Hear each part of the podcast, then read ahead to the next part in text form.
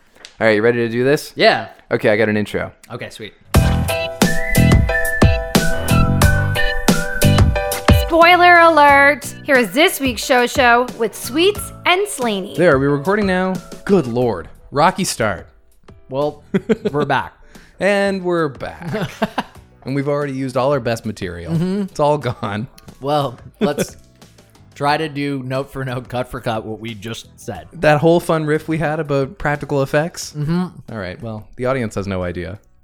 What we were starting to explain is that uh, this week's podcast is only different in that rather than reviewing two new TV shows, Mm-hmm. we're going to discuss uh, classic films. Yes. Um, each one is a movie one of us hasn't seen and the other Mm-hmm. has and knows well. And we're recording in Technicolor. That's right. In living color. Yeah. Dun, dun, dun, dun. Spider Man. Spider Man. And keep going. Uh, does whatever a spider can. Yeah. Plus sex. Spins a web any size, catches thieves just like flies. Look out. Here comes a Spider Man. Is he strong? Listen, bud. He's got, radioactive blood. blood. Can he swing from a thread? Take a look overhead. I like how they're posing all these questions. Can he swing from a thread? Just take a look overhead. He's yeah. right there. Why do Actually, you- like literally take a look Oh, there he is. Why do you need me to answer? Take a look overhead. Yeah. Hey there, there goes the Spider Man. In the chill of the night at the scene of the crime, like a streak of light, he arrives just in time. Yeah. Spider Man, Spider Man, friendly neighborhood Spider Man. Wealth and fame he's ignored. Action is his reward. To him, life is a great big hang up. Spud? Wherever there's a bang up, is it a bang up? I don't know. You're I, I couldn't believe you were able to recite the whole thing. We'll find the Spider Man. What what Spider Man in the future do you think they'll use the full song? Uh, Because they haven't yet, have they? did you see um, is it Spider Verse? Into the Spider Verse? Mm-hmm. There was there was some kind of uh, uh theme song reference in that, wasn't there? Probably. It was so self referential. I think that they couldn't pass up that opportunity. Right. Spider Man Far From Home comes out really soon. Yeah, it does. Are you excited for it? Yes, of course. I Are you not? oh, I think it'll be good. Okay. I I like the first one. You mean Uh, back well, in I mean, the most 2001? recent one. I like that guy Toby Maguire. I like when Steve Ditko created him back in 1963. Right. That was the one Yeah. that I liked. The Yeah. first one was the cartoon one Yeah. with the Green Goblin. No, I think Tom Holland's excellent. I think it's I think it's going to be fire. It's an exciting thing. yeah. Good. How many movies do you think they'll do? They'll do three. Well, remarkably, this is his fifth time playing Spider-Man already. Oh, because, of he had this tiny little show up in uh, Civil War, Mm-hmm. then Endgame. He was, I think, pretty prominently in Infinity War, yep. and of course, he had his own Spider-Man movie. Right. Yeah, you nailed it. What are you eating? Oh, sure. I I was like, my sugar is running low. I went to IKEA. I took more insulin before going into IKEA, and it's classic that my sugar's always going to go low In after IKEA. IKEA. Right. Okay. Anyway, give me ten seconds. Okay. All right. This is like bang up content on, Compelling video. on YouTube. yeah. we didn't light it properly. Hmm. I used a GoPro. We have one shot. This is not Rogan, baby. This is crude. That's right. We're doing this for continuity purposes, so people know. We're only doing this because we're we talking. don't edit. We're talking about movies, so I thought let's make a movie. Oh, okay. Well, we need a beginning, a middle, and an end, and and I think that should have started by us like walking and fighting. and Except one of the one of the movies we're discussing is Tarantino, so fuck a three act structure. Right. What we actually need is a middle, an end, and a or an end and then a beginning and then a middle. Right. And a lot of like, a lot of masturbatory camera stuff. A lot of like really Totally. self appreciation. Uh, but we can't have any of the language. No, none of the Def- language. Definitely a few words that Oh, cannot I have. be used on I this have podcast. thoughts. I have thoughts. I'm sure you do. It- you couldn't. Okay. Well, we'll talk about that. How's your week going? Are you doing okay? Yeah. Yeah. Yeah, it's good. Got your Vampire Weekend T-shirt on. You must be good. I do feeling good. Now, well, I actually just had to switch out of a sweatshirt I was wearing before, and th- I was wearing a a, a shirt that was the same color as these pants, so it was gonna look like I was wearing a unisuit. Yeah, you look like a fool. Exactly. Right. And I f- actually forgot that this was being recorded. It I would have been figured. even weirder. You know what I got? Becky got me uh, a Raptors hat, Okay. which is a little. It's a complicated thing because what this says for sure is I am not going to get out while the getting's good, a one season fair weather fan who saw the highest high and then retired as a sports fan. Right. This says I'm going to sink my heels in.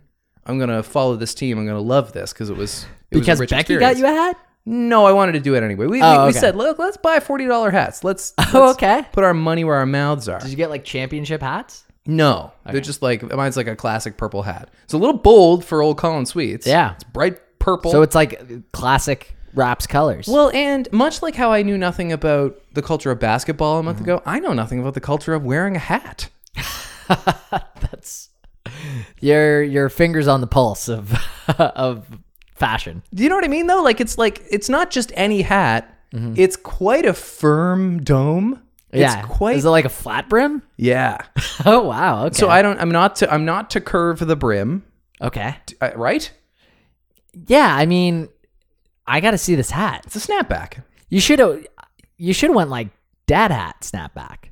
Well, they don't really have like like uh, uh, baseball hats for basketball teams, as it Gotcha. turns out. Yeah, well, flat brims are also snapback flat brims. Yeah. So I can wear a baseball hat backwards. By the way, it kind of looks better on me backwards. sure. um, and I'm fine with that. So you don't you don't curve the brim. Do you leave the shiny sticker on the brim? No, take that off. Okay, good. Don't be a fool. All right. No, I don't. I I I, I I'm glad I'm glad to. I just don't want to take it off and have somebody like, what did you do? Whoa, you took off the seven and three quarters Yeah. sticker? Didn't you ever tear a TY tag off and then get flack from your classmates? Sure. Yes, but much like you know how you're an adult now and could tear, and could tear off a TY sticker, you can also go ahead and take that sticker off your hat. Some things stay with you. Yeah, you're right. You're right. But no, I think I'll have to. see Don't this give me a after. hard time. I'm already self conscious and I like this team and I like this hat, but I don't want to be made to feel like I shouldn't have the hat on. No, you have the hat on. Okay. wear the hat, man. It's great. I, I want to see it. All right. I want you to. I don't know if I buy this. I think this is insincere. no, this is very sincere. Yeah. What well, I mean, what would I have to say? I don't know. You got this like you got this like smug grin. No, it's just because it's just because of where it started on the. I don't know if I need to take the sticker off. I can't bend the brim. I, I'm saying this to you because I thought you could help, and it turns out you can. I but, can. But you want I want you to strip But- away all this but attitude. You think I? I'm not, I I just just said- I'm attitude free, bub. Genuine questions so that I won't look silly. Okay. Question the first. Okay. Can you wear the sticker? No, you can't. Okay, great, great. Question the second. Can you bend the brim? Probably uh, mildly. Yeah. Like, you could do a mild. The thing curve is, if you it's want. it's got such uh it's got such a bone structure. This hat, Right. That Like- like bending the curve kind of affects the structure. Yeah. Fair enough. I got a Seattle Mariners snapback baseball hat, and no, I did not bend the brim at all. Okay, okay. You wear it exclusively backwards. I wear pretty much backwards, I can picture you in a backwards baseball hat. and sometimes I'll, if I wear it forwards, then I just like kind of wear it like down above the eyebrows. See, the only hats I'm used to wearing are toques because this is Canada, and also like the flat caps, like the, Mm-hmm. Right. the hats that.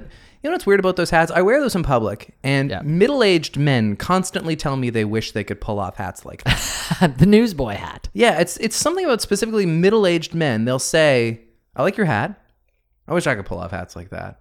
And it's ridiculous. Those hats are designed to look good on dorky-looking people. They're made to look good on everyone. Especially a middle aged guy. Absolutely. Especially a balding guy. That's what they're for. So you're not Right. wearing your silly J's hat Yeah. anymore. You're a grown man. You don't have hair anymore. Wear Right. this slightly more stylish cap. It looks good on everyone. They're like, Just "I wish- have the confidence to slap it on. They're like, I wish I could pull that hat off, and then they put on the purple Raptors cap with the sticker on the top. Well, I have the sticker on it. That's their first mistake. What a noob. now I realize I went for a walk last night with the hat on and I had the sticker Oh. on it. I think Jen saw you walking. She, did she say anything about the awful sticker? It was all she was talking about. Oh. no, she uh, she uh, didn't mention anything about you wearing a hat. So maybe it was a different time. So maybe I was really pulling off the hat. I think you were really pulling off. The hat. really natural. It didn't stand out. It wasn't like who you trying to be. Yeah. This is She was like, confidence I was. inspiring. I saw Becky and Sweets. They look great. Uh, it was along those lines. Sweets looked like somebody who watches sports and has always. Sweets look really sporty. He looked really confident in his sports convictions. Yeah. Big Raps fan. Yeah, big time. Next Drake. What does Drake do now? Does he like go on tour? Does he like? He released like two songs because they won the championship. oh Lord. Yeah. Was- How was he involved in the parade at all? Uh, I don't know if he was. Yeah, I I think he probably was. I know he took them to Vegas. We were talking about that. I Yeah, that's right. But yeah, I mean, that's it. He's got a ring. And uh and Bill Simmons was saying that Kawhi might go to the Clippers. That's the that that was like the consensus spot for him Okay. before before the, they championship, won the championship. before they won, and that, Now- does change a- things. And that changes things. Yeah. it definitely shakes things up. he bought stuff at Home Depot, man. He bought stuff at Home Depot. Yeah, he was photographed at Home Depot, like walking out with like t- tons of stuff, and every- Ah, I love everyone, that. everyone in Ontario took that to mean like, oh, he's got a He's, place. He's at Home Yeah. Depot. the only way it could be more uh, Ontario is if he was at like Home Hardware, yes, like a, a distinctly Canadian like brand. right. Stops at Corner Gas on the way home because it's not a He real gets place. called a jackass. right. Actually, uh, Brent Budd is going to be on WTF tomorrow. Whoa! that weird? That co- yeah, that's deep. It's interesting. It's like worlds collide. Do you think that will be the least listened to uh, Mark Maron podcast? I don't know. I don't get a I don't get a sense of whether or not because like every now and then he'll have on a comedian who is just a comics comic, right. and these guys probably cross paths at Yeah, like sure. JFL or whatever. You're right. He might be like, so uh, we know each other, right? From uh, like '97, the tours in the Midwest, Right. Like, I think that's well, and and something American comics, especially interviewer American comics, do to try and relate to Canadian comics. Uh, when they talk about the road, they'll be like yuck yucks, right? So yuck yucks Right. was You it did a, the yuck yuck is it circuit? A, is it a yuck yucks? yeah. because they know yuck yucks is Right. everywhere. You traveled yuck yucks. Yeah. yeah, Do you ever go to yuck yucks? I just the Halifax one. Yeah, yeah, me too. Yeah. It's okay. It's very expensive. It is. Is it still open? Oh, Must I think still so. be. Mm-hmm. I think so. Yeah. I think they sell out. I think they do quite well for like for their hotel guests. It's Right. good to be in a hotel. It is. Yeah. Yeah, you're right. Can you imagine being in a hotel that just happens to have a yuck yucks? Just head down to yuck yucks. Yeah, but you have to you have to have a reservation. You Yeah. have to have a reservation, Mm. and it's like thirty bucks. Mm. And you can spend more money. It's too much. Yeah. I'm buying the flat brim. Right. Yeah. The hat was forty, but that lasts a lifetime. Yeah. um yeah, no, I haven't been to been there in a while, but I am interested in seeing Brent Butt. Uh is he working on something right now? Yeah. The animated corner gas is out. you think that's what It is Mark Maron's going to be talking about? Definitely, it's what he's promoting. I think maybe Corner what Gas has a little bit of a la Schitt's Creek. I think it has a little bit of coverage in the states, I would say very like or shit's- letter or Letter Kenny. Is that what it's Sure, called? yeah, letter Kenny. Yeah. Wow. Yeah, maybe. Maybe. especially since corner gas is a big old lampoon of Canadian culture. Like it would just further like we find it funny, but it just further solidifies the stereotypes of Canada so that Americans actually can digest it. Right. I see how it works on both levels. Yeah. Okay. I- I- Do we need to be at all concerned about the early reviews for yesterday being quite poor? Oh, um What does this mean? I, I already told you my my potential spoiler. Like, how does the movie not end with him waking up from the coma? That it is Being very like- hard to imagine because the only other thing is he gets found out as a fraud and then he goes to jail and is cancel cultured. right? You know what I mean? yeah. You know what I don't like about the the promotion for this movie? All the press describes it as uh, he's the only one who remembers the Beatles. This is always how the like he- Yeah. Uh, he's the only one who remembers. No, no, they- The Beatles don't exist. that's in right. this. Does he is he the only one who remembers the Beatles, or is he the only one who knows the Beatles as an from entity? another? Yeah, from a dimension where they were popular. right? Because if just everyone has amnesia, I'm already bored. Yeah. You know what I mean? Right. There, you learn through through through the movie. There's other things they don't remember. Like you're just slowly picking up. They're like, he's like, oh, I need a fork and knife. What's a knife? Well, I can look at this stuff. Isn't it neat? he's he's he's the Beatles, but he's also the inventor of the knife. I wouldn't be. I'd be disappointed, but I wouldn't be floored if that turned out to be the uh, the twist. Because how else are they going to justify that Ed Sheeran and Coldplay exist? We talked about this before about how if the Beatles don't exist, culture itself is different. Right. And this movie doesn't appear to uh, imagine a world that has not been influenced by the Beatles. They've just Right. lifted, they've just cleanly lifted the Beatles out of culture. And it does kind of seem like that could be the twist. Like, oh, hang on, the Beatles always did exist, and now they remember. But if we learn anything from Endgame, you actually can you can't really change what's going to happen anyway. if you traveled back to the past. Well, these are these are the two eternal questions of the time travel narrative: the Mm-hmm. the Terminator versus the Back to the Future. right. Will it actually change? Right. Terminator, I think the idea was it will, won't it? No, Terminator was what happened is always what happened. Right. No matter who you send back to try Right, to like kill like someone. John Connor exists because he went back to impregnate his. Right. Is that how it goes? Something like that. Is he his own father? Is that how? It, No. no, No, the person who was trying to that'd save be wild. the person who was trying to save Sarah Connor, I think, ended up impregnating her with John Connor. Right.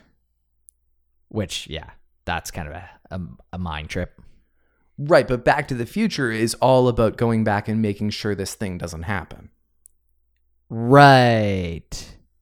Well, wait, wait. What are they trying to prevent in Back to the Future? Again? Well, Marty's first trip back into the 50s is accidental. He's trying to escape the Libyans, Yeah. and the flux capacitor is already turned on. The time circuits are an Right. example of the same evening that Doc Brown invented time travel. right. There's no project that he has until he fucks something up to create there a is project. minimally. His main project is to get back to the future. Right. Is to figure out how to uh, generate 1.21 gigawatts of electricity in the flux capacitor in 1955. That's his number. Flexing a little bit on the Back to the Future knowledge, which I appreciate. if you don't know 1.21 gigawatts, why are we doing a podcast? You're right. What are we doing?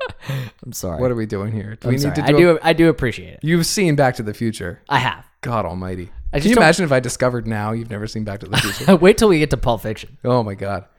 Um, so that's his main objective is to get back to the future. Right. Um, but meanwhile, Doc has also been gunned down by the Libyans, and so Yes. Marty is also, as a side project, Right. as a side hustle, trying to get Doc to be prepared for that night. Doc won't hear it, Right. And then in the end, we find out Doc decided, ah, what the hell? I he I'll puts put on, on a a bulletproof bulletproof vest. And then the inciting action of Back to the Future Part Two is to go forward to the future and prevent the robbery that uh, creates a chain reaction, which unravels the McFly family as we know it. Right. And so that one is about changing history, but history that is yet to happen. Right. Uh, and then part three is again about getting back to the future. Right. Going even further back. Yeah. I like part three. but again, it's accidental. You go accidentally back to the the past. I love part three. I think it gets a bad rap. It was accidental. Yeah. So uh, at the end of part two, um, it's established that the time circuits are kind of jamming, and um, so after they get the sports almanac, the Gray's sports almanac back from Right. Biff, they destroy it, and they're all ready to go home. Everything is status quo once again. But then Doc is flying the the time machine in the same uh, lightning storm that is useful in the first uh, Back to the Future movie. Gets struck by lightning accidentally and is sent back to 1885. And then Marty has to access 1950s Doc to go back and rescue him. And, but doesn't Doc stay there? Uh, yes, he does because he falls in love with Mary Steenburgen. Right. What a lovely story. What a fable! what a story for the ages. hmm It's true. So uh, I don't know what's going to happen with uh, with yesterday. Uh, it- interestingly, there's apparently a graphic novel written by a guy named David Blott in 2011. It's called Yesterday, Okay. and it has a very similar premise. He's not suing. He's not alleging any kind of like wrongdoing. It's different enough.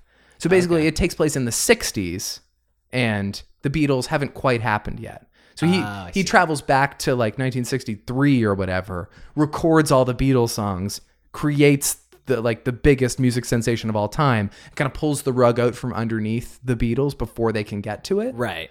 But it's similar. But he travels back in time. It's a time travel story. So he goes back to just just before the Beatles and Right. cock blocks them. Right. It- whereas in this case, it takes place present day and just the Beatles never happened for whatever reason. That seems like so much more work than using the Gray Sports Almanac to create a fortune. in the future. Absolutely. Yeah. Because you still have to be pretty proficient, right? Yeah. Yeah, you can't you can't just be like, okay, I'm gonna record this Beatles song That's right. unless you're a very talented musician. And still there's Well, I guess Brian Wilson did that, right? He was a musical genius who definitely had a great singing voice and could play some piano, but he brought in like session people to make it sound how it sounded in his head. Yes, but he wasn't stealing at any point. No, of course not. But it was a lot of work. Right. Yes. It was a lot of work. No, no, you're right. The the Gray Sports Almanac was was a shortcut for sure. totally. But that's how you get Donald Trump as president. That's right.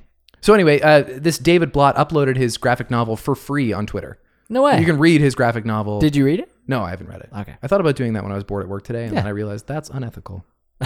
Do your job. Do your job. Be an adult. Speaking of Danny Boyle, who directed yesterday, Mm-hmm. which by the way, I'm still going to see. It's got like a 64% on Rotten Tomatoes. It's not like a, a, a tragedy. It's not No. like it was in the 20s. I'd be concerned. The thing about a Richard Curtis movie is that it's schmaltzy by definition. Mm-hmm. So when Love Actually came out, it probably didn't get amazing reviews either. And over time, we're like, oh, that's a lovely movie, but it's not a like uh, really scholarly movie Right. It's probably like a seventy percent. probably is uh, and so i can see how this movie's probably the same it looks Mm-hmm. schmaltzy and it's it's not getting such poor reviews that we have to be concerned Right. uh, but speaking of danny And I Boyle, would be concerned. i would be so well okay you can joke but you were pretty psyched about this movie I when am the trailer psyched about came it. You're right. I I think the luster kind of wore off a bit for me after seeing after knowing about it for so long and seeing so many previews. Right. And then coming up with my ending. out. okay yeah oh i really hope it's not and then he woke up I know. that would be such a drag Yeah. did you know that there's also going to be a springsteen one No. So another in a long line of movies that celebrate the music of one particular artist or band, Right. Named after one song from that artist's catalog. So Is it we Thunder Road. nope. It's very. It's you'd never guess it. It's a weird one. Uh, Um, we had Bohemian, Badlands. no, we had Bohemian Rhapsody and and Rocketman, which are uh, biographical, Okay. and then more along the uh, fictitious side, we have Yesterday and Blinded by the Light, which I think we all know Hmm. was written by Springsteen, but is made famous by Manfred Mann. Right. Little weird. and so it's based on a true story about like a, a Indian kid who I think lives in like the UK, Okay. struggling with identity, discovers the music of Bruce Springsteen, and it speaks to him on a whole nother level. And like so, it's a movie about Bruce Springsteen music and what it can do to you. Right. But it's there, I don't think there's a magical element. right. He's not. Tra- there's yeah. There's no supernatural him traveling back in time. Right, and Miles stuff. Teller's not going to play Bruce Springsteen. Okay. It's just I think it's it's That was actually a good poll. Miles Teller playing Bruce Springsteen would be all right. I could see that. I don't I don't know if he has the raw sexual magnetism of Bruce Springsteen. Sure. I, I mean, hey, who does? Who does? That's probably why they're making it from the, the view of someone else. Skinny British Indian kid just instead. able to watch. just, That's just able to watch. completely steer in the other him. Yeah, direction. it's true. So Danny Boyle directed yesterday. I keep trying to get to this. Sorry. Uh, he has had lots to say about Bond 25 ever since he left that movie. Okay. Uh, um, and we've talked about how Bond 25 is uh, cursed. Mm-hmm. He said, interestingly, that he thinks Robert Pattinson should play 007 in the next. Man, he's Batman. He's well. That's what's interesting is that Christian Bale was offered both jobs. I was gonna say maybe Christian Bale plays him now. Christian Bale. Oh, well, then, then we got older Batman again. He's probably older than Daniel right. Craig. No way. Christian Bale, Yeah, definitely like three to five years younger. three to five years younger That's than Daniel my guess. Craig. Yeah, I think so. All right, all right, we'll look it up. We're going to the Google. There's net. no way he's that much younger. fact check it. I think he's probably older. Although he's such a chameleon, he can look like any age. anyway, it turns out he's 85. way back, Christian Bale was offered both, uh, like pre Daniel Craig, the next James Bond, or Bruce Wayne, but you're not allowed to be both. Mm-hmm. Right, Do you couldn't know live why? up to Pierce Brosnan. Do you know why? Uh, I've told you this before. Wasn't there a clause that like Ian, uh, what's his name, wrote that? Uh, like Ian Fleming. Ian Fleming said, like there can only be I don't know about Ian Fleming, but there is a rule within the broccoli production of of James Bond movies that the actor currently ten like currently sitting as James Bond is not allowed to wear a tuxedo in any other movies. And so God wear tuxedo. That's so like they should have made that, that a way more elaborate rule than just a tuxedo. well, and like you can make a, a Batman movie without Bruce Wayne in a tuxedo. Although it does kind of seem like a standard. yeah, Um What did you say? Daniel Craig is 6 years older than Christian Bale. I said three to five. Yeah, but like that's that's really startles me. I Yeah. thought he'd be older than Daniel Craig. Man, I'm wrong about everything. we could have waited for Jade to explain it, but uh, we don't have time. do we have a Jade this week? No, we don't have a Jade this week. I guess we were perfect last time. Man, first time. The no thing- mistakes this week. The thing about Robert Pattinson is I love it. I love him as Bruce Wayne. I kind of love him as 007, and I am usually of the no get a stranger mind, Right. but I kind of like him as both. I don't want to see him do both, but one or the other is fine with me. Sure. And it's going to be Batman, that's confirmed. So it's a moot point. hey, hot take. Who plays 007 this time? Elton John. I was going to say Taron Egerton. Yeah. But then Taron Egerton played Elton John. Right. Elton John was in Kingsman. Yep. I think that's a natural transition. And Rami Malik, Freddie Mercury, Mm-hmm. is playing the villain in Bond 25. Right. Worlds or they collide. could move him into the hero role. He's Bond Okay. and Taron Egerton villain. Okay. Blofeld. It Blofeld? That's the that's the iconic James Bond villain. Like like Doctor Evil is like the look of Doctor Evil is a Ah, Right. Okay. is a shtick on Gotcha. Blofeld. Is it Blofeld or like Doctor Doctor No? Nope. Okay, gotcha. Can't help you with that. My bad. Yeah. I watched Doctor No. Isn't that? Isn't he dressed kind of like Bl- maybe Doctor No is Blofeld? I don't know. See, this is something Blofeld Jade can is help us Dr. with because Now. I happen to know Jade's seen them all. Jade, uh, fact check us. We're gonna need a little James Bond history from you. Show us the way on the show show. And That's right. Uh, Toy Story 4. I saw Toy Story 4. I'm so excited. I, kn- I know where this is going, Well, and you're about to drop some flames on us. no, I, I but the thing is I don't want to spoil Toy Story 4 on the podcast because still a lot of people haven't seen Sure. it yet. Yeah. Um, I'm not going to say anything that happens in it that could be deemed a spoiler. so to recap, you watched the first three Toy Stories In 24 hours. in 24 hours. Yeah. You love the franchise. I do, yeah. You openly wept oh, yeah. during all three. No, well, n- no, not part two. Okay. You know what's funny? Like, I, I wept in the part of part three that made everyone weep Sure. when he's giving the toys away. But it's gotten to the point now where the song You've Got a Friend in Me by Randy Newman, which is goofy, makes me cry. Right. I don't know why that is. Sure. That song makes Brings me you cry. back. Um, and I got a little, I got a little misty at one point in part four. Like early on, there's a really good, like felt like classic Toy Story sequence. Uh, first and foremost, when you're first told that they're going to make a Toy Story four, you're very nervous about that. The same way you were when you first heard they were going to make a Toy Story 3 Mm-hmm. W We're just bringing more opportunities for you to screw up this already perfect thing. Right. Remarkably, you have a perfect trilogy with one, two, and three. You were excited for four. You were obviously rooting for it. Yeah, I was I, cautiously I was optimistic. thinking you were going to come in and go, buddy, yeah. it's so good. Yep. Yeah, and like technically speaking, they they did a good job. They know how to use the software. Yep. Um, but there is just it's very hard to talk about it like without spoiling the ending. But there is a f- uh, there's a fundamental misunderstanding about the thesis of Toy Story. They they break the rules of Toy Story Wow. and I don't I don't see and a lot of people are kind of defending that by saying, well, that's what makes it a good final chapter. No, it doesn't. It doesn't it doesn't do that. It breaks the rules. Oh, I think I know. I think I already know what you're talking about. Okay, you can take a guess and I'm I'm I'll be stone cold. I'm thinking they end up going completely independent and they don't have an owner at the end. Okay. Okay. Well, it's it, it's just it's very hard for me to respond to Sure. it. We know that it's a love story, right? We know that it's supposed to like focus on on Woody and Bo Peep. I, I find that kind of charming, but it's it's a really significant part of the story, and I don't feel like Bo Peep is a, a really considerable character in this story. I think the main love story is is uh, Woody and Andy, and Yeah. so I was I was okay with like the the the moving on from Andy, but that's also why I think part three was the best final chapter. Right.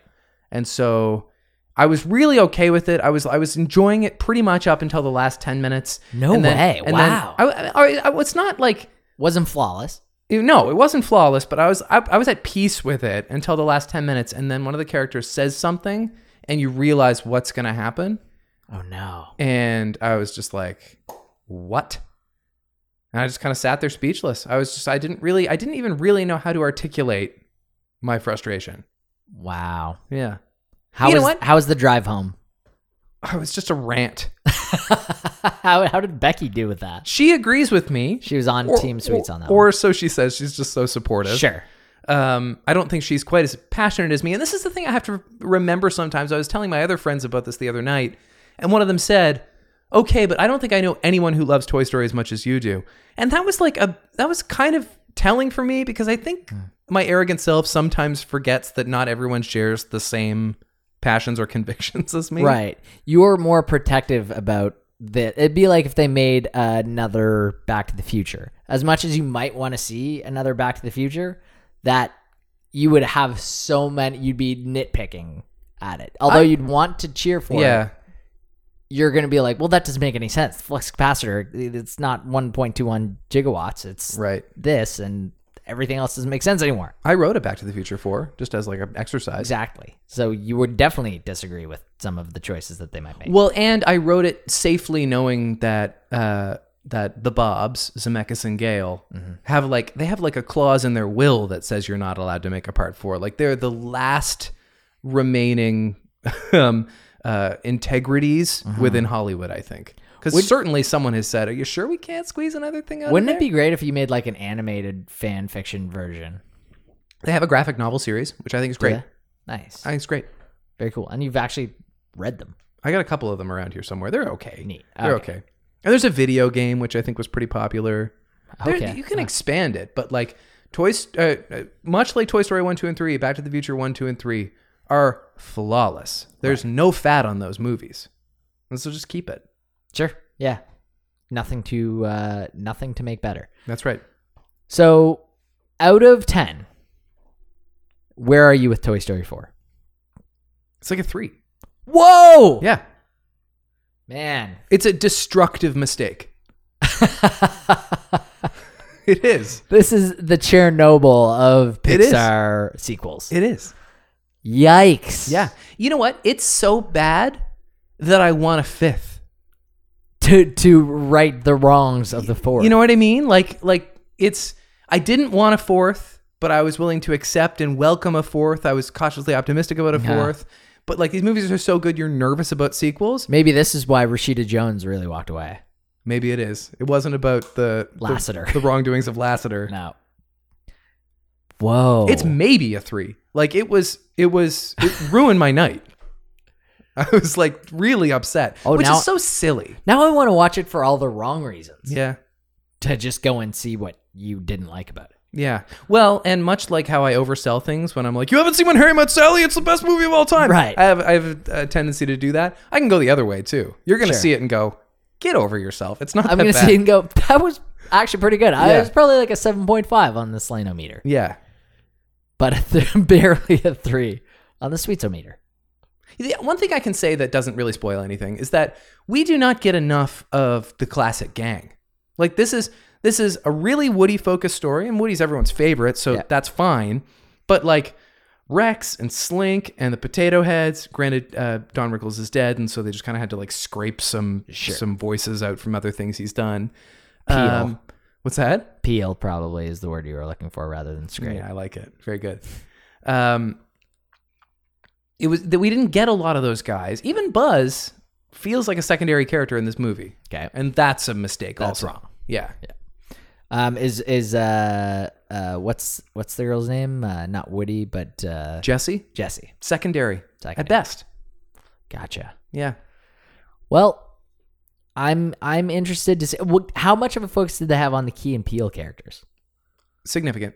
Oh, Way more okay. prominent than Rex and Slink and the Potato Heads. and way Jesse. more prominent than they should be because Yeah. I've, I've They were noticed, fine. I've noticed them in trailers. They quite were a bit. funny. I, I Yeah. will say they're probably my favorite part. Okay, And I like Forky. and you like was it Forky or Sporky? He's a spork, but they named him Forky. okay, I I thought Forky was good. Tony Hale voiced him. Um, I thought the character was funny. It's, it's not my problem. That's that's not the issue I take at all. okay, all right. And you like his his character arc? Forky? Yeah, Well, Forky is there to illustrate that the purpose of this movie is finding your uh your purpose in life. right. Is like knowing what you're here to do. Mm-hmm. And so he's garbage who becomes a toy. Right. And so he has to learn that your role now that you have sentience is to make kids happy. Right. and so and so there there's where I begin to struggle with how they ultimately make this film Right. because I like that as a thesis as long as you play by your own rules Right. We got to move off the topic. I'm It's getting- it's I'm so getting close to emotional. it's so close to Westworld, isn't it? maybe. Like as soon as they stick eyes on someone, they're sentient. And they Yes. have their own feelings. Yeah. but also that can mess with someone. Well, and I think because like Bonnie makes Forky in class, eh, like as a school project, right. and because she plays with him like the like the love of a child has brought him to life Right. i don't think just anything with googly eyes is is Ah, like I a sentient kinda thing in wanna- Toy Story. I kind of wonder if I should just get the spoiler from you after the show. no I'll watch the movie Yeah, I haven't seen. I saw the first two in theaters, but third I watched on Jen's bed. Mm. steamy All right, the office is leaving netflix in 2021 it is. That's very finally happening like six months of discussing whether or not it's going to stick around um, and it's not but like a lot of time before it leaves and Right. lots of people are tweeting well then that's when i cancel my netflix first of all netflix is not Great. kicking off the office You're the only person making plans for 2021. There, it's not up to the office. The office, or no, it's not up to Netflix. Netflix. They want to keep the office, but NBC is launching its own NBC streaming service, sure. and I think I'm gonna have to put my foot down at. excuse me, my God, subscribing to uh, network-owned streaming services because that is a very regressive approach to the streaming. Right. You're right. The streaming movement, Yeah, the streaming river. CBS has had one for a while. Yeah. So NBC wants to All jump aboard, access. and they're gonna they're gonna drag back all their content. Friends too. It sucks for Netflix. Ooh, that's big. Yeah, Netflix is trying to make some OC right now. yeah. Not sure how that's going to work. Not sure if I like the future of the streaming generation right now. I know. You're just inviting people to download stuff for free again. Yeah. Like we were talking the other day about how it's remarkable that Spotify and Apple Music figured out how to stop the um, the desolation of the music industry. Like Yes. ten years ago, the music industry was on its back with its feet in the air. Like Yeah. it was done for Yeah. because it was so easy to steal music. And then they just figured out a way to make uh, legal mu- like legal music acquisition Yeah. even easier than stealing it. and still kind of screw the artists. Yeah, still a little bit. Actually, there was a thing in the news this week about how Spotify realized they overpaid artists and they sent out a memo asking for some money back. no way. Oh, yeah. Yeah. That had to hurt. Can they actually get the money back? I don't think so. I mean, maybe they can sue for it. Ryan, Yeah. it's a lot of people to sue. Right. So, anyway, it's kind of like that with TV. It's like, it's right now, if you subscribe to a couple of these, not all of them, but a couple of them, you can see most things. Yeah. Like if you got Netflix and Crave, It's a lot of You can- ground covered. Yeah, especially if you got Amazon Prime because you're a student and that costs nothing when you're a student. Right. You got a lot of ground covered. Why would you bother torrenting stuff? Yeah.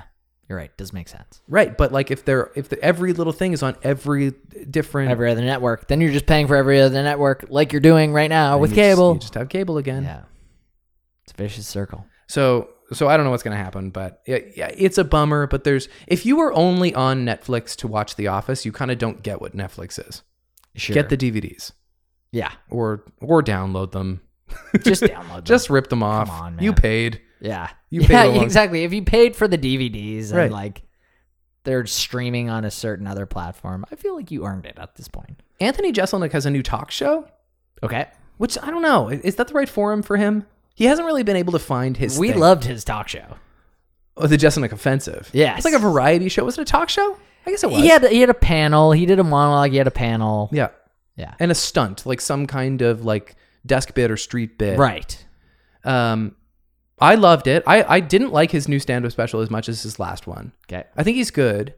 I don't know if he's like got a really great book in him or like a really great role in him, Mm-hmm. but he hasn't been able to find the thing that made him like a huge star yet. Right. He's quite well known, but like he's struggled a little bit. So Comedy Central ordered six episodes of his new series, Good Talk with An- Anthony Jeselnik, which is a good title. Mhm. I guess we'll see. It might just be like the David Letterman thing, but shorter. Mm, you mean just like kind of irreverent? Just bringing one person on and talking with them. Maybe. Oh, yeah. Good talk. I don't, I don't know. Have you watched any of the new season of Letterman? No, not yet. Is it good? I mean, you should watch the Kanye one. I want to watch the Kanye one. Yeah. That's the only one that I have any interest in watching at all. it's otherwise kind of a dull season. Like Tiffany Haddish has an interesting story. Okay. uh, Ellen. We know how I feel about Ellen. Melinda Gates. Like, I'm not drawn to that. I know No. she does wonderful things, Yeah. but like, I'm not drawn to that. Yeah. I mean, if you're gonna if, like, Bill was busy. Yeah. He's Letterman. Eddie Murphy's gonna be on the new season of Comedians in Cars. Comes out next month. That'll be good. That's a good one, but you haven't watched that in years. Uh, no, I I went back and watched a shit ton, so I'm pretty much caught up. You must have enjoyed that because there's lots of good guests It you was missed great. out on. It was great. Yeah, I, I watched at least like the last two seasons. right. I don't think I missed a whole lot before that. I don't know anything about what this could mean because I didn't watch Breaking Bad, but um, yesterday at the same time, Aaron Paul and Brian Cranston both tweeted out the same black and white photo of a donkey. No Hmm. caption. They just both took the same kind of artsy photo of a donkey and tweeted it. And presumably, this has got to be some reference to the Breaking Bad movie, which we've heard about before. Yeah. Or do you think they're? Do you think it has something to do with the Democratic election? Because that's the, like the Debates Demo- are on tonight, by the way. exactly. Yeah. Do you think that has something to do with like the Democratic, uh, s- the symbol being a donkey, I guess, but donkey, and then it's clearly like Elephant? rife with mystery and they're not answering questions about it and they both did it At It- the same how could time. it not be at least e- even if it is got a political undertone it's gotta also have a breaking bad undertone it should. yeah Yeah, I agree. Um, was there a donkey in any season of Breaking Bad? i don't know i was hoping you could shed some light on that No, I don't know. Unless does it have any? but it There's, takes place in albuquerque right so there's donkeys Yeah. there there's no conclusion that anyone has drawn. i haven't dug into it too deeply Okay. but i feel like after 24 hours the headlines would at least be able to surmise oh because there's a donkey in season five and this must mean that they're gonna Right. you know what i mean Or I was wondering, like, did the anniversary fall on like a special episode that was called Oh. the Donkey or Maybe. something? I mean, don't forget, not a lot gets said about this, but Vince Gilligan wrote a movie about Jesse post the death of Walter White. So, like, they're doing a movie where he's coming back to play Jesse Pinkman again. And presumably that's your chance to do a flashback or something and get Right. Brian Cranston in there. Cause, like, they've been talking for I don't know how long about doing an arc with these two on Better Call Saul, and that hasn't happened. right. I don't know. Do you think it'll be uh, just Walter White teaching Jesse Pinkman and putting up with his bullshit in like uh, chemistry class? Maybe because he's already an ex student at the beginning of the series, yeah. right? Like he's like Pinkman. He's then we're the gonna one have- who was the crappy student, Are we going to have like 41 year old Aaron Paul play a 16 year old? Mr. White. I don't care. Uh, a la John Travolta. So many things to say about John Travolta. Is there? Well, yeah, in this Pulp Fiction discussion we're about to Oh, have. sure, yeah. do, we, do you want to? Who goes first this week? Do you want to start with Harry and Sally or Pulp Fiction? Oh, I'll start with Harry and Sally. Okay. I think it's probably a little easier. It's a little fresher in my mind. How many days ago did you watch it? Two days ago. Two days ago. I'm going to Monday- put you on the. Monday night. It's Do- Wednesday night. Right do now. we? Do we need longer than 30 seconds to recap a two-hour movie? Do we? Do I need that? I mean, regardless, You know the what? time the time you give me, I'm probably not going to be able to do it. So It's true. The more time you have, the more struggle you have to be efficient. yeah. Do you want 45 or 60 seconds? 30 is not enough. You don't think 30 is enough? No. Okay, let's do 45. 45 seconds to recap the only episode of When Harry Met Sally. which was a movie. Now I'll put you on the clock in three, two, one, go. Harry gets into Sally's car at the beginning of the movie. They're driving from Chicago to New York. She's a friend of his girlfriend. Uh, they get to New York and hate each other. A couple years later, they see each other in the airport. He still doesn't like her. She doesn't like him, although he makes a lot of uh, insinuations about them getting together.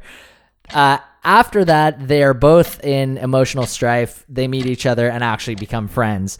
Uh, they've both broken up with their partners, and he's uh, in going through a divorce. They continue to hang out. They're just friends. There's literally nothing between them uh, until one night they actually have sex with each other. Um, for a couple years, it's it's bad, and then eventually he falls for her. No, sorry, I should say eventually he makes like a stand where he's like, I'm in love with you. We need to do this. Yeah, you did a great job. I, I thought it was pretty You concise. did a phenomenal job, better than you. have ever done for a TV show. Thank you. Maybe it shows uh, that I like like movies a lot. I think or it- I I pay my give movies my undivided attention. Yeah, I guess that's true. You paid a little bit closer attention. The only thing you left out, and granted there wasn't enough time for it, is that in their their friendship, when they're thick as thieves, they try and reject each other's uh, affection by setting each other up with their other best other friends. people. But everyone knows all along that this is Right, and ultimately those two friends fall in love, and Which so is they're great. ju- they're just kind of surrounded by like uh, soulmates. and those two friends are Carrie Fisher and who? and Bruno Kirby. Bruno This Kirby. Both of them are dead. Oh, really? Yeah. Oh no. We were watching this movie last night. Easily the third time Becky and I have watched this movie I love together. that you guys watched it. I should have watched Pulp Fiction. I just I did not have time. in it's the okay. It's last few almost a days. three-hour movie, and and like it's so easy to watch Harry and Sally, and we felt like watching it anyway. Sure. We've watched it together at least three times, maybe four. Okay. And uh, separately, I'm sure we've each watched it ten times. okay. Um, and we're watching this scene in the bookstore with Carrie Fisher, who's stunning in this movie. She's, great. so beautiful in this movie. Um, and Becky says, "Has she been in anything recently?" and I was like, "Well, she's dead." Yeah. A And casket. and then I re- and then I realized that's you know that's Princess Leia, and she I, she's gonna hate that I'm telling people this because it's it's embarrassing for her. Well, no, this is great because at the end of the movie, Jen went, Carrie Fisher was in this movie? It's the And I was like, yes, she was the friend. She's Yeah. like, oh, well, she didn't look like. I was like, well, yeah, Jen, she didn't have the, the buns. The buns, the white gown. But it was very much Carrie Fisher. yeah, it was. Uh, that's good. Okay, give me your, your initial thoughts about this movie. Did I oversell it? Does it live up to the hype of being, to many people, the quintessential romantic comedy of all time? you know what? I was while I was watching it, I really liked it, and while I was watching it, I was thinking, they don't do this anymore. They don't slow roll a movie the whole time. It, it, they'll do like a more of a conflict earlier on where they'll like break up, but this one they were like their friendship was getting stronger and stronger. Yeah. like they hate each other, then their friendship's getting stronger and stronger, and then at the very end they have sex with each other, and it kind of like plummets, and then shoots back up. Right. I like that. Well, the thing is, they had incredible chemistry immediately. Right. Mm-hmm. Right? Like they did butt heads because they were so incredibly compatible. Yeah. Like, and they. Yeah, they got along really well with each other. even when they were like completely at odds and he's accusing her of never having had good sex and she's Right. she's quite anal and he's too cynical for her and he's a know-it-all Well, and- he's such a playful cynic though. Like I've never Oh, really God. it's it's rare to have a character who's who's uh so multifaceted. Like he is down to like play along and sing Oklahoma in a He's very silly. electronic store. He's very silly. Very silly. Yet at the same time he's like, you know, there can't be friendship between a man and a woman. Like, you know, although it's different timelines. I think he's just giving her a hard time. Yeah. I think he likes yanking her chain. He does get married. He's not as cynical as he pretends to be. That's true. But he does read the last page of every book. and he's so sad. I love that scene where he actually just like he's a couple pages in and just goes to the last. And then she calls him and she says, "What are you doing?" And he says, "I was just, finishing, a book." yeah, that was great. And they're always like Ludlums or Stephen King's Yeah. or the kind of books that a guy like this would be reading in 1984. I thought there was a lot of Seinfeld tones, Oh, interesting. and I think Seinfeld, even with the like orgasm faking yep. and um, some of the other things, it was, like some of the why do they call it this when it's more like that, you know? Even the the last scene where he says, like What is this song about? is My this whole song life, about? I don't know what this song is Exactly. about. Yeah, That's- Becky and I say that to each other every New that's Year's. such a Seinfeld thing. Oh, sure, it is absolutely, but So- it came first. Exactly. Yeah. So, well, it it came out in '89, right? No, and Harry Met Sally is like '84. Okay, Yeah, okay, gotcha. yeah. Um, yeah, I liked it. See, I'm watching it Big last fan. night for the first time. I'm watching it through your eyes. Yes, And I'm trying to see like, is this something? Because like, you're not too proud to like romantic comedy. no, not at all. I actually Um, told Jen after the movie, I was like, you know what, that was really good, and Yeah. she was like, you actually thought it was really good. she didn't like it because she likes, she, She- likes a, a, a romantic comedy. She loves romantic comedies. What did she say? She she was like, there was a lot of dialogue, like it kind of reminded me of like Gilmore Girls. See, that's what that's what I thought you'd like about it. That's And that is what I like. that's about it. that's what I was that's what I was really getting giddy about having seen it so many times and watching it through your eyes like this is such sharp dialogue Totally. that Slaney's going to love this and I find it ages extremely well. Yeah. Like other than the shoulder pads, right. the movie really is timeless. and she likes Gilmore Girls too. So it was like, that's not what you liked about Gilmore Girls. I mean, it's oh, it's feelingsy, I guess, but oh, Yeah. it's it's kind of not as feelingsy as a lot of romantic comedies. He's- Yeah, he's, not at all. not he's not like Matthew McConaughey. He's kind of like super Jewy. She's so cute, but Yeah. like you see what I mean by like Emma Stone would play her now. It's it's not like she's not like a bombshell. Right. She's bookish, Totally. I more think like she had more of an Emma Watson vibe. but Emma Watson's not funny. She's not funny, but Meg Ryan was like more cute than funny. Right, I know, but I don't find Emma Emma Watson is gorgeous and elegant. I don't think of her as like. Now, now we're being now we're guys talking about now we're locker room talking. right. All right. I think in Here we a, go. I think in a mostly Once harmless again. way. I think this is mostly pretty tasteful, but I, I don't know. You think she's a three? Just say it. I think she's better than Toy Story Four. right. Okay. for fair. Christ's sake, nobody says potato. I want I wrote that down. You say Toy tomato. Story three was a ten. Toy Story four was a three. Um, Harry Connick Jr. did all the music as a very young Was Oh, man. that was that before he was super famous? I think it must have been early in his career. Yeah. Mm-hmm. He must have been a young guy. Uh, but you say tomato, I say tomato. You say potato, I say potato. Nobody says potato. Right. Um, all the little love story testimonials with the like older couples talking about how they got together are all real. Oh no way. They're all real. They're performed by actors. Those are not real people. Okay, I was gonna say but some of them were too perfect. well, some of them are perfect, but the the scripting is not written by Nora Ephron. The words are taken from real interviews, and they're just kind of jazzed up with professional actors. Cool. But like, there's a couple of them that I just die laughing at. Like, Yeah. uh, a couple of the lines are, I thought he was coming across the room to to talk to my friend Maxine because people were always crossing rooms to talk to Maxine. I think Yeah. that's a phenomenal line. Right. Uh, uh, I knew right away. I knew about him the way you know about a good melon. Yes. It's a phenomenal line. That's a good line. And there's just another one where they're just constantly talking over each other. That one uh, I found kind of frustrating, but also Sure. very funny. It's phenomenal. But the the one I really liked was the guy talking about walking across the room to like bail on the other girl, Yeah. and then they get married for like the second time, Yeah. and then it's thirty five days from their first marriage. 35 years. Yeah, thirty five years. So from these their are first marriage. real stories. That's crazy. real love stories and obviously they had to pick and choose like the the best ones and it ends with with harry and Can I Sally. can I jump back to the music for a second? sure I thought that the music was kind of cheesy, but I wonder if at the time it was maybe a little bit more revolutionary. like, because I watched and was like, now the music would be better. well it's not revolutionary to pick like jazz standards No, I don't think so either. But maybe that was the first movie that really kind of used those kind of stylings. But then No, you ended up no, hearing stuff 'cause- like that in like Frasier and Will and Grace. well and, like n- not to not to toot his horn but woody allen was putting jazz piano against the backdrop of Man- backdrop of manhattan like Sure. 20 years before so it this wasn't movie. anything super original there. it wasn't but it's it's got its own uh sonic autograph this movie like there's really no other songs in it like unless they actually exist in the fiber of the story I think like we- Alding Syne. I think we could recut it with like 80s hits. Sure, but then And the it movie would would... not age as well. You don't think so? No. Then it would feel like like when you watch Pretty Woman, it's a charming movie. Not never minding the fact that the story itself doesn't age well. Like the very premise of the story has got some stuff that's Mm-hmm. Sure. that's hard to stomach. But like uh Rock said it must have been love, but it's over now. Right. Is a great power ballad, but it's so 80s. But it brings you to a time.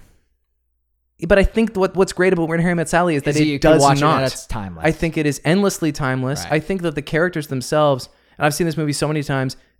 I, every time I watch it, I feel more like Harry. But I Yeah. think that you watch it and you relate to one, if not both, of these characters very Mm-hmm. deeply. Yeah. They're both pretty vulnerable people. Yeah. I agree with that. I thought Albright was a little on the nose as a last name. Her last name, Yeah. Sally Albright, and Harry Burns. Yes. Yeah. She's very intelligent and he's kind of a curmudgeon. Oh, I never even thought of that. Yeah. Yeah, that's cool. I like that. I struggle a little bit with the timeline because you had said that they stopped being friends for a, for a number of years, and that's not true. Mm-hmm. No, it's like it's more like Weeks. six months, three months. not even. Gotcha. Because Three weeks. That's what he says. You're most right. It of was them- three weeks ago. most of the movie it appears like they've been like th- their friendship lasts for years Mm-hmm. like the bulk of the movie where they're really close and if you pay attention to sally's age because there's a few different points in the movie where she says how old she is it's actually most of the movie only takes place over one year because when she first tells her friends at brunch that she and joe broke up she Yeah. Mm-hmm. says she's 31 you're not your the clock isn't really ticking until you're 36 Yeah. and she later towards the end of the movie says she's 32 right so and I love how they played with that. She goes, "I'm gonna be 40." It's my favorite line in the movie. It's my favorite line. I'm gonna be 40 when someday. Yeah, It's the best line in the movie. It's so good. because you're already like trying to follow the line. Okay, she's in her like 30s. Well, and Harry ages a lot because they give him different hair and different Yeah. clothes. He's also rich as fuck for some reason. Well, they're all super affluent. We were Yeah. we were talking about that too. Like this is not a story about people struggling. It's just pure love. Like, Yeah, I they're said- fine in e- every other regard. when they're playing Pictionary, and uh, he says to to his friend, "Oh, you were gonna show me the cover of your book," and his friend says, "Yeah, it's in the den." I was like, "Oh, that exchange Right. is so pretentious." Yeah. I love it, but and he says something about saying about how the den is. He's like, I love saying. in yeah, the den." that's right. Like, in the drawing room, almost uh, that that scene was also really funny, where it's like, yeah, no, uh, baby, baby fish mouth. baby fish mouth is like. Do you know that you're referencing like the most iconic lines in the movie, or is that just a coincidence? That's totally a coincidence. I Baby know- Fishmouth is iconic. I didn't even look up the most quotable uh, IMDb things or anything. Baby Fishmouth is iconic. The only thing more iconic, the most iconic movie is "I'll Have What She's Having." Sure. It's the, that's the thing everybody knows it for. I actually hate that line. I think it's Yeah. it's so silly. Yeah. Uh, it's not believable. And that went on for so much longer than It's- I thought it did. I watched that movie when you and I shared a wall. yeah. Like, I'd come home at midnight after work, and Right. you'd be asleep, and I'd like put on a movie oh, at so like you one weren't o'clock in the you morning. weren't having guests over. I just thought I that wasn't was- watching pornography, but like I remember in that scene, I remember being like, I gotta turn this down. I gotta put headphones in. because that really gives her. Yeah. It really like I wonder if people ever go to Cat's Diner. It's Cat's Diner, right? Yep. Do they go there and do the fake orgasm? That must happen. I'm sure it happens. I was saying last week I've actually been there Hmm. and I think had a sandwich or something. yeah. I mean, like you, it would require a person who needs to be the center of attention. Yeah. But in the last 40 years, surely somebody has fake orgasm to Cat's Diner and gotten sure, it. it probably happens three times a day. It probably happens all the goddamn time. and then somebody says, "I'll have what she's having." right. Uh, They probably hire an actor to do that just all through it, like every 10 minutes. So I was going to say about the timeline. My only nitpick is that um, uh, Marie and Jess get married real fast because in that year they meet, they move in together, the Roy Rogers wagon wheel coffee table, write your name in your books, get married, all like in that one year where Harry and Sally are best pals, Right. and so that kind of makes it seem like more time is is happening than it, than it is. Gotcha. Is that important? It's not. it's just kind of fun to follow. Uh, It's not, but like the, the the the nature of the movie being called When Harry Met Sally, Mm-hmm. which Nora Ephron hated. She never came up with a title that she was satisfied with. I love the title because they meet in the first 45 seconds of the movie. They Mm-hmm. meet immediately and then it fades to black and you're like, is this the end of the movie? You're not actually like that. But Right. like they they meet immediately and then what? right. When Harry Met Sally, all this other stuff, and you see the story that's supposed to take place over a super long time. Right. No, most of it all takes place like in a pretty short amount of time. and they're not telling the story of them meeting at the end, are they? Mm, Well, they say we met and then we didn't like And each we other, hated- and right. We, and then we were friends, and then we weren't friends, and then we fell in love. Right. We That's had a cake. that, and- that should have been my my uh su- Yeah. sum- surmising. of that's the right. movie. She she wrapped it up my pretty summary. quickly. Yeah. How about that final monologue by Harry? I like it. Oh, I think it's so good. Yeah. I think it's so good. Mhm. I came here tonight because when you decide you want to spend the rest of your life with somebody, you want the rest of your life to start as soon as possible. And and again, it was one of those things. Yeah, exactly. That was great, very Yeah. concise. Yeah. Uh and it was one of those like we're having the running scene to the Sure. but but that was probably, you know, not as cliche then as it is now in every rom com. No, exactly. There's also like a couple of weird, Mm-hmm. like artsy moments in it where like you know the the the the two phone calls happening on screen at the same time where Yeah. they're both in bed and they're on different phone Yes, lines. that's great. That is an amazingly well verbally blocked scene. and, and you're able to follow everything. yes, it's uh, it's remarkably done. My other favorite line in the movie was when uh, she's describing the dream she's had. Is that another famous line, or is that just something But her sex fantasy? Oh, Yes. Yes. Which is someone ripping off her clothes, and she said, "Well, it varies sometimes." And she, How? he says, "How? Uh, what I'm wearing's different." Yeah, what I'm wearing is different. Yeah. Following that, and they go to the art museum, and he's doing the silly voice. And, Yes. and she's like mocking the silly voice. There's one point where he goes off script, and famously, I was gonna say, was that all improv? Because it kind of it's- seemed like it's it could have been. partially improv, and you know when he goes off script because famously, uh, Meg Ryan turns to look at Rob Reiner, and Oh, you can really? see her right on camera. She's laughing, and she turns to look, and I guess off camera, Rob is like waving, keep like just go going." with it, just go, Right, and then she yeah. kind of stays in it, and she Yeah. she gets right back in it, and it's Nice. great. I, I bet there's so many more stories from Rob Reiner that I would appreciate now that I've seen the movie. Rob Reiner's hot streak during this time was stupid. So crazy. stupid between when harry met sally this is spinal tap Mm-hmm. the princess bride uh, and a few good men Yeah. like those Wow. like, those movies have nothing in common No. and they all happen within a, a couple years of each other yeah, he was pretty prolific. yeah he's awesome What's he doing now? he made a movie with his son last year No way. his son had some some drug problems i think i could be wrong about that. Right. I think I remember this. Hmm. And Rob Reiner's dad hangs out with Mel Brooks, and they famously just watch movies every night, and they try to watch movies that contain the line "secure the perimeter." secure the perimeter yeah I love that. That's that's their- so funny. that's their one rule And if they say that, they're like, "Yeah, secure the perimeter." so do you give it your s I give my ass for of sure. course Yeah. when harry met sally it's phenomenal yeah. All right, so now I have the the long task of recapping Pulp Fiction, which is It's not so it's difficult. not so linear, man. so, how long do you want? Do you want one minute? Do you want forty-five seconds? uh, can you give me forty five seconds? sure. I think I can do it in forty five seconds. I mean, I definitely can't, but we'll give it a shot. Well, you'll you'll hit the main five bases. and Okay. You'll be set. All right. And you're gonna recap Pulp Fiction in three, two, one, go. Everybody in this story is connected to the same mob boss. Most prominently, we've got Samuel L. Jackson and John Travolta, who are hitmen who basically uh, rub people out for this guy. Uh, so the initial scene uh, is the start of, uh, of a diner heist. People out is Um, there's uh, there's also uh, the story of Bruce Willis who uh, won a rigged fight that he wasn't supposed to win, so he's now on the run um, with his uh, Italian girlfriend or whatever. But he has to go back to get his watch and uh, ultimately almost gets killed and raped and then has to uh, kill a bunch of other guys and, and clear his name. Uh, uh, there's also Uma Thurman who goes on a date with John Travolta and that doesn't go well. And there's an adrenaline needle and Samuel L. Jackson uh, ultimately is able to to talk the the diner burglar Tim Roth out of robbing the burg out of the out of robbing the diner. And it's impossible to recap this movie. There's nothing linear about this movie at all. You're right. You're right. It is all over the place, and you don't really know who the hero of the story is No. and who the villain is. No. I would say in the end, maybe Bruce Willis is the most hero like. He does the only heroic thing which it Well, no, you know, I was going to say he he goes back and and rescues Ving Rhames, but he doesn't do that for any reason other than to clear his name. He does it to clear his name. Yeah. You're totally right. And uh Jules is badass. He is heroic. He is Uh, heroic, I guess, because that- he doesn't want everyone else to get robbed. His whole thing is about the path of the righteous man. That's right. That's right. but obviously it's pretty it's pretty murky It's a little murky. I mean, he he he gets paid to kill people. He's going to take the money and kill whoever.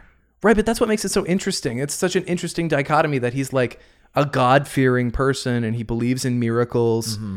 and and yet he's i don't know i guess it's just all about his interpretation about what is good and evil really the the entire movie i think is just to highlight what sort of dialogue quentin tarantino could come up with for everything Totally. because it doesn't really matter what happens in the movie it's more these interesting conversations that happen in between the but action that but the, he's not hiding that it's in the title it's pulp fiction Right. this movie doesn't matter it's just another rag yeah Uh, yeah true Um, and so that's fine.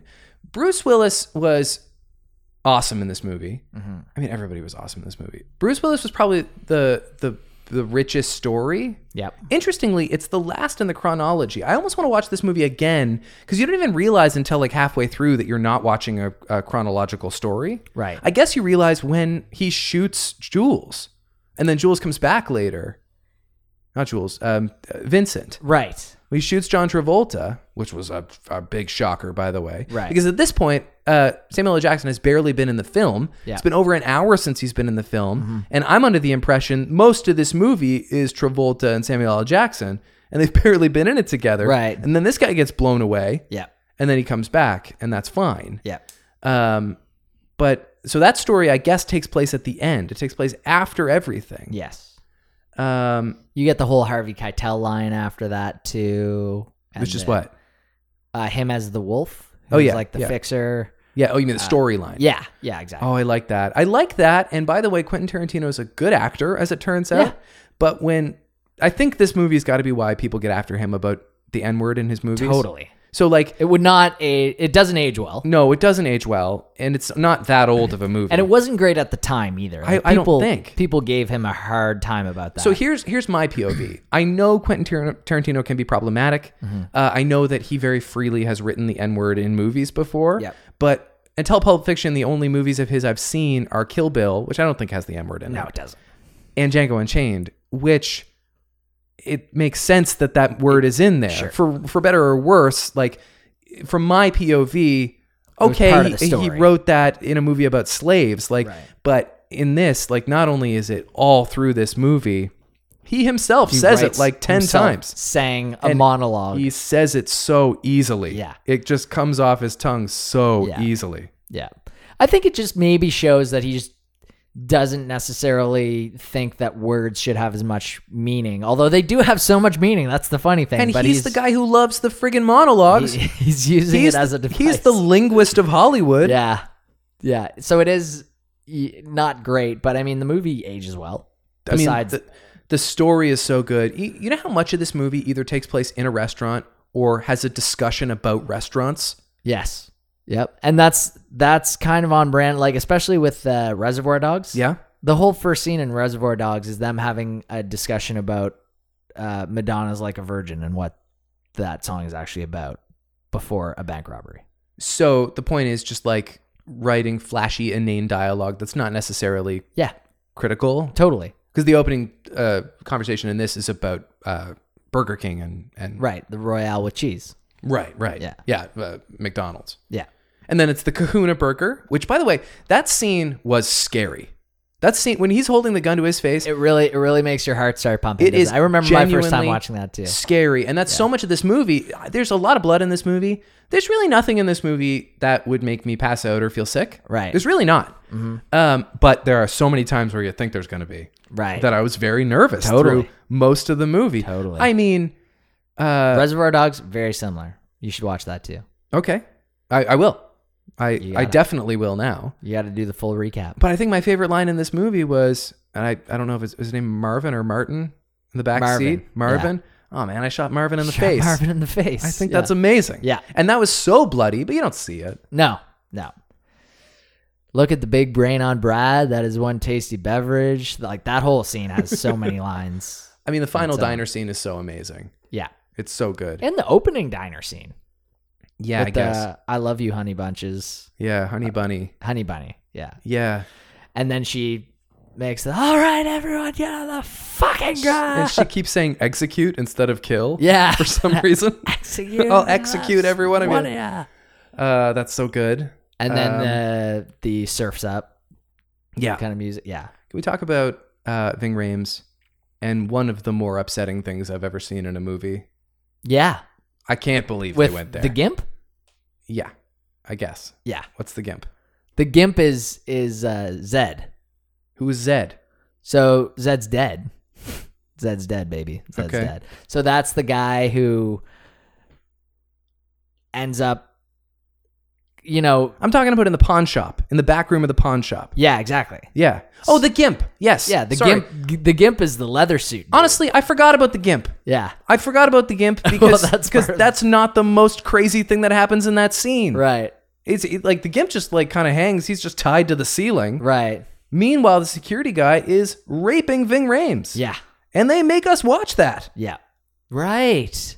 I forgot. You know what? I haven't watched this movie in a while. Yeah. And for a guy who feels like he knows a lot about it, kind of forgot about that. I mean, scene, it's too. hilarious when Bruce Willis gets away and he comes out into the pawn shop and he realizes he can go back in and clear his name. And so he's just looking through all the different weapons they have. yeah. And so he, there's a baseball bat. Oh, that could work. And then I'm nervous. And Yeah. then there's a chainsaw. That would really work. And now Yeah. I'm really nervous. Right. And then it's a fucking katana. Yeah. And he uses that And that's to, what he goes to with. kill them. Of all the pawn shops to wander into, by the way, this is the wrong one. Any pawn shop in the world would What- have been fine. What a bummer. Yeah. Christopher Walken in there. Yeah. What a funny little like. I, I remember watching that and being like, okay, we got walking in this too. Well, it's like when Christopher Walken turns up in Annie Hall. It's Yeah. like suddenly weirdly in this movie for Sure. for a second. Yeah. Uh, so he gives Butch the story about the watch, and that is Yeah. kind of Butch's main motivator. He's very mean to his girlfriend, although not always. She's kind of dumb. To Butch's girlfriend. Butch's girlfriend's kind of dumb. Yeah. She just wants pancakes. Right. I don't think you could write a character like that anymore. Really. What's either. with the whole thing about how potbellies are sexy? Do you remember Okay. that? No, I'm Her I'm whole spacing on that one. opening dialogue when he comes back to the apartment on the run from Oh, yeah. Marcellus is I wish I had a potbelly. On men, they're gross, but they're so sexy on a woman. And I was just like having a very hard time Yeah, relating to you're this. right. It's a very weird thing to choose to And write. She loves the way he stinks. I remember Yes, that that's- being a that's thing a thing. too. Yeah, yeah. maybe she's just gross. We briefly see a little Bruce Willis shaft in this movie. Do He you comes think? out of the shower. oh, you think it's real? I mean, like they didn't put it on display like in uh like in uh the what's the movie PTA made with with the about the porn stars? They didn't like like oh, sh- Boogie Nights. but yes, they didn't show it off. Right. Yeah. Yeah. I don't know. But the, uh, speaking of Tarantino, they don't they show some uh some Jamie Foxx in Django Unchained? Maybe they do. I think they do. yeah, maybe they do. In any case, he's no stranger to nudity either. And then the What do you other- think of Uma Thurman in, in this? I was just gonna get to Uma Thurman. She's good. A very iconic scene with the whole like twist the uh, dance. Yeah. yeah. Well, I thought more iconic is the is the meme where John Travolta comes to her house and he's got the coat over his arm and he's just kind of like awkwardly looking around. Yeah, because he's that's- all like strung out, that's been gift like crazy. and it's uh, uh, son of a preacher man. Like, here's a Yeah. movie that uses music in an interesting way that Sure. doesn't necessarily age it. That's true. You know, But, it's yeah. got a vibe about it. But I guess it does kind of try to make it seem like a '70s kind of late '60s style movie. Yeah, and the movie was made in '94, right? 94, So they're not they're not chronistic to the time period of the film itself, no. but they are carefully chosen. yeah. I can appreciate that. Which kind of makes me wonder what kind of music he's going to choose for Once Upon a Time in Hollywood. Well, yeah, like you know, Django Unchained he used Rick Ross for a, a shootout scene. that kind of works. It does work. Yeah, So it makes me wonder if you, they're, they're going to use like like Nirvana in Once Upon a Time in Hollywood. Well, like when Jay Z did the soundtrack for Baz Luhrmann's Great Gatsby, That's right. Yeah. But that was a little too on the nose. it was on the nose. It didn't work. Yeah, I think I think he should stick I'm calling it right now. Hopefully this ends up working out and I look like a genius. They should use only 90s grunge in Once Upon a Time in Hollywood. That's so weird. It would be so weird. That would be so weird. but every Like Pearl Jam? Sure. Deep cuts of Pearl Jam. Yeah, okay. I uh I think that would be so weird that it would really intrigue me and that's what intrigued me to to Tarantino movies in the first place. The music, really? That's your favorite thing well, about them? no, no, just how strange they are. They are so strange. They are so strange. Do you think he belongs, as Bill Simmons would say, on the Mount Rushmore of uh, directors of all time? I mean, yeah. There's like, a I'm- legend about him that he has helped to cultivate. Mm-hmm. Is any of it hot air, or does he come by all of it honestly? I mean, I th- just as a fan, I'm going to say he does. Yep. But like, you know, he he's the first to say that he's just a, a fan of the movies. He steals from ev- everyone that he liked. Yeah, no, I, There's, like- a good example of that is uh, when they shoot when they first kill the guy who's eating the Kahuna burger. Yeah. you don't see any blood, but the screen tints orange for a second. Right. And interestingly, the last movie that I was ashamed to have not had seen until a couple of months ago was Taxi Driver, and the whole Oh, final shootout scene is orange, Yeah. Yeah. and that's what it felt like to me. And he's the fir- like I would love to actually see the director's commentary with Quentin Tarantino, which I'm sure exists. Oh, probably. But um yeah, he's he's the first to to say. So this is my thing that I stole from this person and Right. yeah. Right. That's a pretty good impression. Thanks. Yeah. Not bad at all.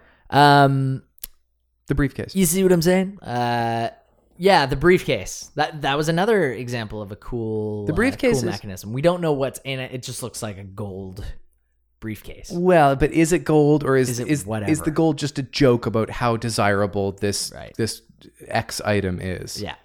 And that's kind of become Hollywood's essential example of what a MacGuffin is. It doesn't matter what it is itself, just that it drives the plot. Everybody wants this thing, so Right. who cares what it is? Why do we need to Totally. create a story for why it's important? Totally. And that's kind of cool. Yeah. But they only use it a couple of times. I kind of thought the briefcase was going to matter more. No. No, like like everything else in the movie, it's just kind of dialogue happening randomly Yep. across a bunch of different stories that sometimes culminate in intense action. Yeah. Oh, intense action. Yeah. You know what though? I've spent so much of my life afraid of Tarantino movies Yeah. because I'm so uh, like gory queasy, and I've seen three pretty violent Tarantino movies now, Mm-hmm. and I like them all. Yeah. yeah. Reservoir Dogs is it's kind of the same way. It works on your psychological, like, oh God, what's gonna happen here? But even for the most gory part of the movie, it pans away for a second. Oh, that's good. It just like the camera literally is on what's happening and just turns slightly to the side on nothing. See, but doesn't Tarantino have then some kind comes of back. involvement in Grindhouse, which is distinctly does not turn away from the violence? Like it shows you as gory as it can get. You're right. I think he was having a little fun with that one. Yeah, It was Robert Rodriguez and Quentin Tarantino. So Right. he did um, Death Proof, yeah, which was the Kurt Russell, but it was so campy. yeah. All of the death in that was so campy. right, they but were it's- going- but it shows you. They were going straight up B movie. Yeah, you're It right. would bother me. Would it? Yeah. Did, but you didn't watch it. No, no, but like I've seen some of Hobo with a Shotgun. Like I've, I've, I, I know what some of that is supposed to look like. The gross out gore horror movies Yeah. where you're like, you know that it's corny and that's why it's fun to watch it. I don't want to see that. No. Okay. No, I don't want to see someone's face melted off, even if Right. the effects are bad. Sure. Right. Yeah. Okay. Well, this this is probably one of the more, I don't know, maybe one of the more tasteful versions. Yeah. Is Reservoir Dogs better than Pulp Fiction? No, Okay. I don't think so. But it is a very good watch. Yeah. Which is your favorite of his movies? Django. No, I think probably Pulp Fiction. Okay. Okay. I think I got to go with. Pul- Well, no, no, no. I think I got to go with Kill Bill. What about Inglorious Bastards? No, No. it's on there. Like Yeah. it's it's in the pantheon. Right. But but I think for me it would go. Let's start with Kill Bill, Mhm. Pulp Fiction, Reservoir Dogs, Inglorious Bastards, Django, and what what was there after that? Hateful Eight's like Hateful Eight. at the bottom. Yeah. Um, Kill Bill Two. Kill Kill Bill Two probably follows somewhere in the top five. Okay. Um, Jackie Brown. We haven't seen. Jackie Brown, I haven't seen. It's weird that you haven't seen It's it. the one. It's the one Quentin Tarantino movie I haven't seen. Next time we do one of these podcasts, you can do that one. I- Although, although I haven't seen it either. I think. Yeah, I think it's Yeah. still probably a fun watch. We could both watch it. Yeah, it can't be bad. No, it can't be bad. But Yeah. it's based on a real person, right? Like it's a true story. I'm not quite sure. Uh, I don't I'm know. Not, I, I don't know the history on that one. I don't know either. But it is apparently the most excusable Quentin Tarantino movie to have not seen. Although Hateful Eight, I kind of feel is up there with it. Yeah, bookending with not such good movies. Yeah. Do you remember? Um, do you remember last time we did a podcast? We talked about his rumored Star Trek movie, and you said, "No, that's got to be Dead in the Water." Yeah. He says it's done. It's written, Oh, really? it's ready to go, and it is R-rated. And he wrote it. Yep. He wrote it and will direct it. Oh man. well, I don't know if he'll direct it, Right. but he wrote the movie. Didn't he say he was only going to do ten movies? And isn't I mean, I think maybe is this one of those things that Quentin Tarantino said once 20 years ago and we're still like like hanging off of it? Right. And I'm sure Quentin Tarantino has said some things that he doesn't even remember he said. No, definitely gets coked out all the time. Yeah. Have you seen these movies? Kind of surprised if he's I'm kind of surprised he's still alive. yeah. Interesting. Have you seen the the cover shoot he did? I don't know if it's like GQ or Vanity Fair. It's him and and Pitt and DiCaprio. and like the fact that like these are all the same species is remarkable. right. but he doesn't look too bad. I got to assume he's like airbrushed like to the nines. Sure. But he looks weirdly good. so so I don't know if it's like the the other guys are bringing him up. You'd think that they'd bring him down because Right. they look so good. Maybe he's just got his own his own vibe about him Yeah, at this he's got point. like this sexy smolder thing going on, Quentin Interesting. Tarantino. All right, Yeah, doing his own thing. right. So do you give it your S? Of course. Well, you would tell people to watch this movie. of course. I think it's awesome. Excellent. I think it was unreal. Excellent. It was like nothing I've ever seen before. I'm happy we both watched movies that we really liked. well, if we're this gonna is kind of an interesting. if uh, we're gonna do take this for the every now and podcast. then, we should only do movies that are widely adored Yeah. because that's what that's those are the movies you want to see. Mm-hmm. What What was the first movie that I told you? You asked me if I'd seen The Matrix. Oh yeah, and you were like, "Don't disrespect me," and I was like, "Okay, Pulp Fiction." you were No, like, no. "Okay, No, no, no. I said, give me some credit, sure, right, is what I said. right, And I've talked about The Matrix before on the show. yes." I watched The Matrix like a month ago. Oh great, Granted, for the first time in probably a decade. sure. Okay, well, what what's another movie that we could? Uh, well, do, is there ones that come to mind for There, me? And there are so many movies I know that I'm behind on having seen. I just have to look through the list, you know, and I'll, Mm. Sure. I'll be able to pull out a bunch. And I have to imagine you're the same. yeah, well, I mean, Godfather Part. Yeah. part- Two, Part have two, you I haven't seen? seen part two. so maybe that's the one. we yeah, do. maybe it is. But that opens a whole other discussion about The Godfather writ large, about how, like, it's this whole other series. And I have to, like, rewatch the first one again, so that's fresh. Yeah, well, maybe I do too. I mean, I've only seen Godfather Part One once or twice, Okay. That's interesting because that's one of those movies that's supposed to be incredibly rewatchable. but it's but it's just such a uh, you got to sit down. you a really got commitment. to sit. Yeah. Yep. Whereas Pulp Fiction, I didn't feel that way. There's so much going on. It's long, but I did. I wasn't ever bored. No, there's so much changing. Maybe that's part of it too for me. Is like, you and and it's kind of the same. There's so many timelines to follow with Har- when Harry met Sally. It kind of threads these two things together. It really chugs along when Yeah. Harry Met Sally. Yeah. It's not a long movie either. No. But like it's always moving. And again, no fat on that movie. No fat. No fat. You're not like, okay, I didn't like the part where they were there's so many and there's it's funny because I was kind of watching uh uh Happy Gilmore over the last night Watched it about a month ago. to okay. They do a really good job of bringing in other characters. Yeah. Like the junior caddy to the homeless caddy Yep. to Kevin Nealon Kevin on one of Nealon, the yep. courses Tap it in. doing the bull dance. Yeah. Feeling the flow. Yeah. Working it. Right. Working it. Oh yeah, no, tap it in is Chubbs. Yeah. Right. Yeah, it starts Yeah. with Chubbs. No, no, and- Kevin Nealon is send it home. that's right. just send yeah, it home. That's that's where the ball lives. There's a lot of energy there. That's Send your the ball to home. its home. Why won't you go home? and he starts just like he's got a little tap in. He's gonna win the tournament, Yeah. but he's still freaking out for three minutes. Also, no fat on that movie. There's no fat on that movie, which Yeah. is a funny thing to say about an Adam Sandler original. Well, I think that's the thing though. Adam Sandler did make a lot of really good movies. Yeah. I told you I watched the murder mystery one. Yes, and you said it was pretty fun. It's super watchable. Yeah. Yeah. Don't knock it. Someone else watched it and said they. Oh, my mom watched it. And Yeah. she was like, and she's one to to not like that many movies. Like she watched Wine Country and was like, oh, we were laughing really hard at that. Wine Country's not great. But she said we watched that murder mystery one and wasn't really feeling it. I get it. Like it's not for everybody, but to me it seems incredibly easy to watch as long as your expectations aren't too high. Doesn't it kind of seem like if you liked Wine Country, would- you would at least kind of like murder mystery?